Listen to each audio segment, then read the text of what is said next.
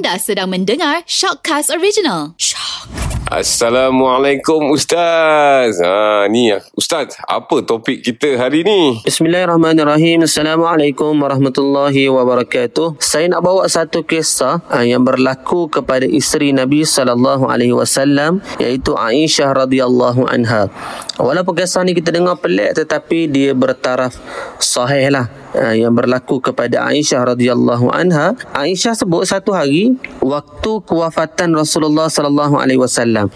Bila Nabi wafat tak lama selepas tu kata Aisyah, datanglah seorang wanita daripada Dumatul Jandal. Uh, Dumatul Jandal ni untuk makluman uh, adalah nama sebuah kampung yang berada di di antara Madinah ke Syam. Kalau kita berjalan daripada Madinah menuju ke Syam, akan lalu satu kampung namanya Dumatul Jandal. Okey.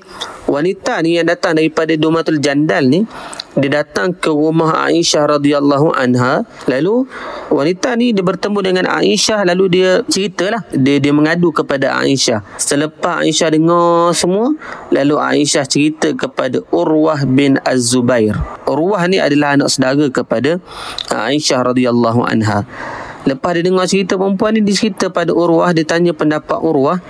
Ceritanya macam mana? Kisahnya uh, Perempuan ni Dia mempunyai seorang uh, Perempuan ni dia ada suami. Suami dia ni Suami yang tak baik lah uh, Maksudnya Suami yang uh, Yang dihidup dengan Perempuan tu dalam keadaan tak baik Menyebabkan perempuan tu tak puas hati Wallahu alam tak disebut suami dia tu buat apa. Tapi yang dicerita adalah keburukan suami dia tu buat kat dia. Maksudnya suami dia ni jahat lah mudah faham. Sampai satu ketika dia tak tahan, dia kata nak kena ni. Ha gitulah. Dia dia tak tahan dengan suami dia, dia kata, "Eh tak lama suami aku ni." Lalu dia fikir macam mana nak buat ke suami dia. Ha gitu. Macam mana nak balas dendam balik pada suami dia yang selalu buat dia ni. Lalu dia pergi dia berjalan-jalan dia pergi jumpa dengan seorang uh, apa ni tukang sihir. Dia dia mengadu pada tukang sihir ni dia kata suami aku jahat dia kata boleh tak kita buat sesuatu. Lalu tukang sihir ni ambil dua ekor anjing. Ha, dia naik seekor lalu dia suruh perempuan tu naik seekor. Dia kata jom ikut aku dia dia dia bawa anjing uh, dua ekor anjing uh, yang berwarna hitam. Ha, ini dicerita oleh Aisyah radhiyallahu anha. Dia dia mengadu pada tukang sihir ni dia kata suami aku jahat dia kata boleh tak kita buat sesuatu. Lalu tukang sihir ni ambil dua ekor anjing. Ha, dia naik seekor lalu dia suruh perempuan tu naik seekor. Dia kata jom ikut aku dia bawa anjing uh, dua ekor anjing uh, yang berwarna hitam. Ha, ini dicerita oleh Aisyah radhiyallahu anha. Lalu dia naik uh, dua ekor anjing tu, seekor dia naik, seekor lagi tukang sihir tu naik dia berjalan. Dia berjalan, berjalan, berjalan, berjalan Sampai satu tempat Tengah malam ni Sampai satu tempat Dia nampak dua orang lelaki yang diikat Dalam keadaan terbalik Maksudnya Kaki ikut atas, kepala ikut bawah tak, dia pun pelik. Eh, apa dia ni? Lalu, dia sampai ke lelaki yang kena ikat tadi lah. Yang lelaki dua orang kena ikat. Kaki kot atas, kepala kot bawah ni. Dia kata, eh, buat apa mari sini? Nak lebih kurang dialog dia gitulah. Lalu dia kata, aku datang ni nak belajar sikit lah. Nak suami aku tu jahat sangat. Nak bagilah sikit dia. Nak tunduklah sikit, ah, mudah cerita gitulah. Nah, lalu kata lelaki yang diikat tadi yang kakinya ke atas kepala ke bawah ni, kamu nampak tak unggun api tu? Kamu pergi kat unggun api tu kamu kencing kat situ dia kata. Nah, lalu dia pergi tanpa tanpa banyak bicara dia pergi. Dia nak kencing tapi dia tak sampai benda tu. Dia rasa eh tak betul rasa apa aku buat ni. Dia patah balik. Dia patah balik dia jumpa lelaki tu lelaki yang diikat tadi. Dia kata okey dah aku dah kencing dah dia tipu lah. Lalu lelaki tu kata okey lepas kamu kencing tadi kamu nampak apa? Dia kata tak ada nampak apa. Tak lalu lelaki yang yang diikat tadi kata kalau begitu kamu tipu lah. Tak kalau kamu kencing kamu akan nampak sesuatu Ha, lalu lelaki tu kata Kalau kamu tak ikut syarat ni Kamu balik lah Tak perlulah belajar tak, tak perlulah aku tak nak ajar lah sihir ni Gitulah maksudnya tak, lalu perempuan, lalu perempuan ni kata eh okey lah aku gila kencing. Dia pergi kali kedua. Tapi bila nak kencing dia tak sampai hati juga kali kedua. Dia patah balik. Lalu dia kata ke lelaki tu aku dah kencing. Dah kamu nampak apa? Dia kata ah, aku tak nampak apa-apa.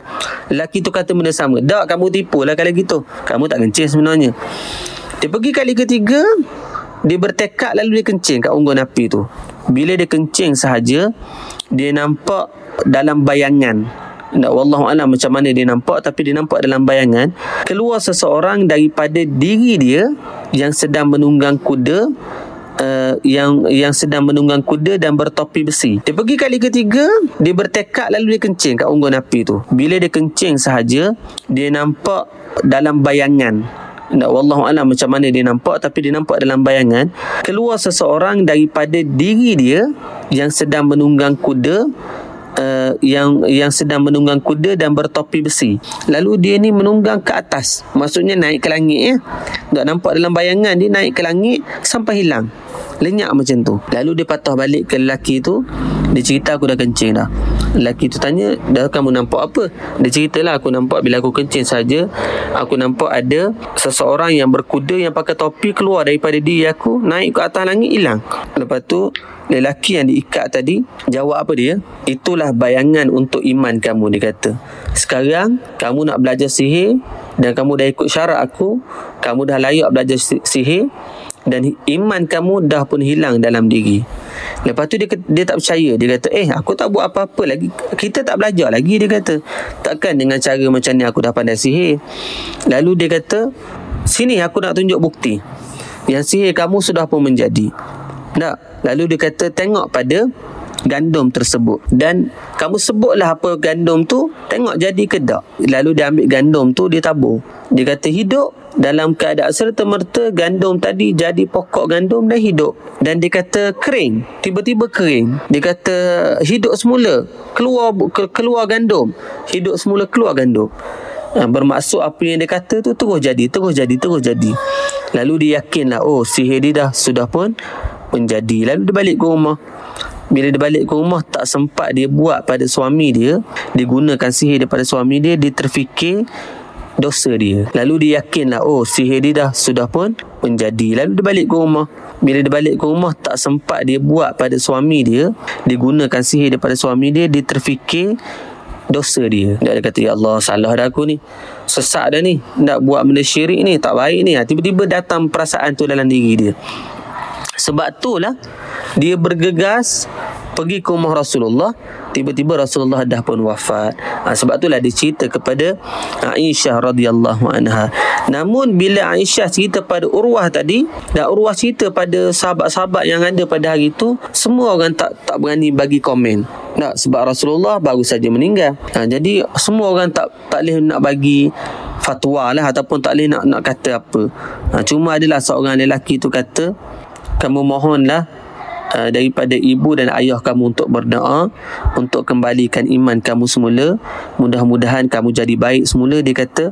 Bertaubatlah pada Allah Subhanahu wa taala semua pendengar yang dirahmati Allah sekalian hikmah dan pengajaran yang kita boleh ambil dosa besar kepada Allah taala kita semua jauhkan. Minta jauhkan naudzubillah. Ada masalah rumah tangga selesaikan dalam keadaan baik. Tak boleh selesai pergi pejabat agama.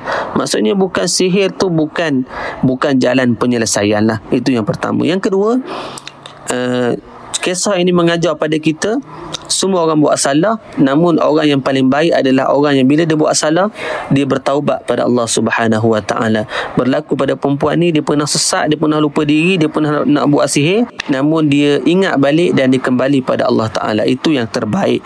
Nak jangan berputus asa dengan apa yang Allah Ta'ala bagi pada kita dan yang ketiga hikmah dan pengajaran doa ibu bapa adalah doa yang terbaik tak, walaupun kita dah tersalah kita tersilap langkah ataupun apa-apa sahaja perbuatan dalam hidup kita uh, ibu bapa adalah orang yang terbaik yang boleh mendoakan kita menjadi orang yang baik insya-Allah.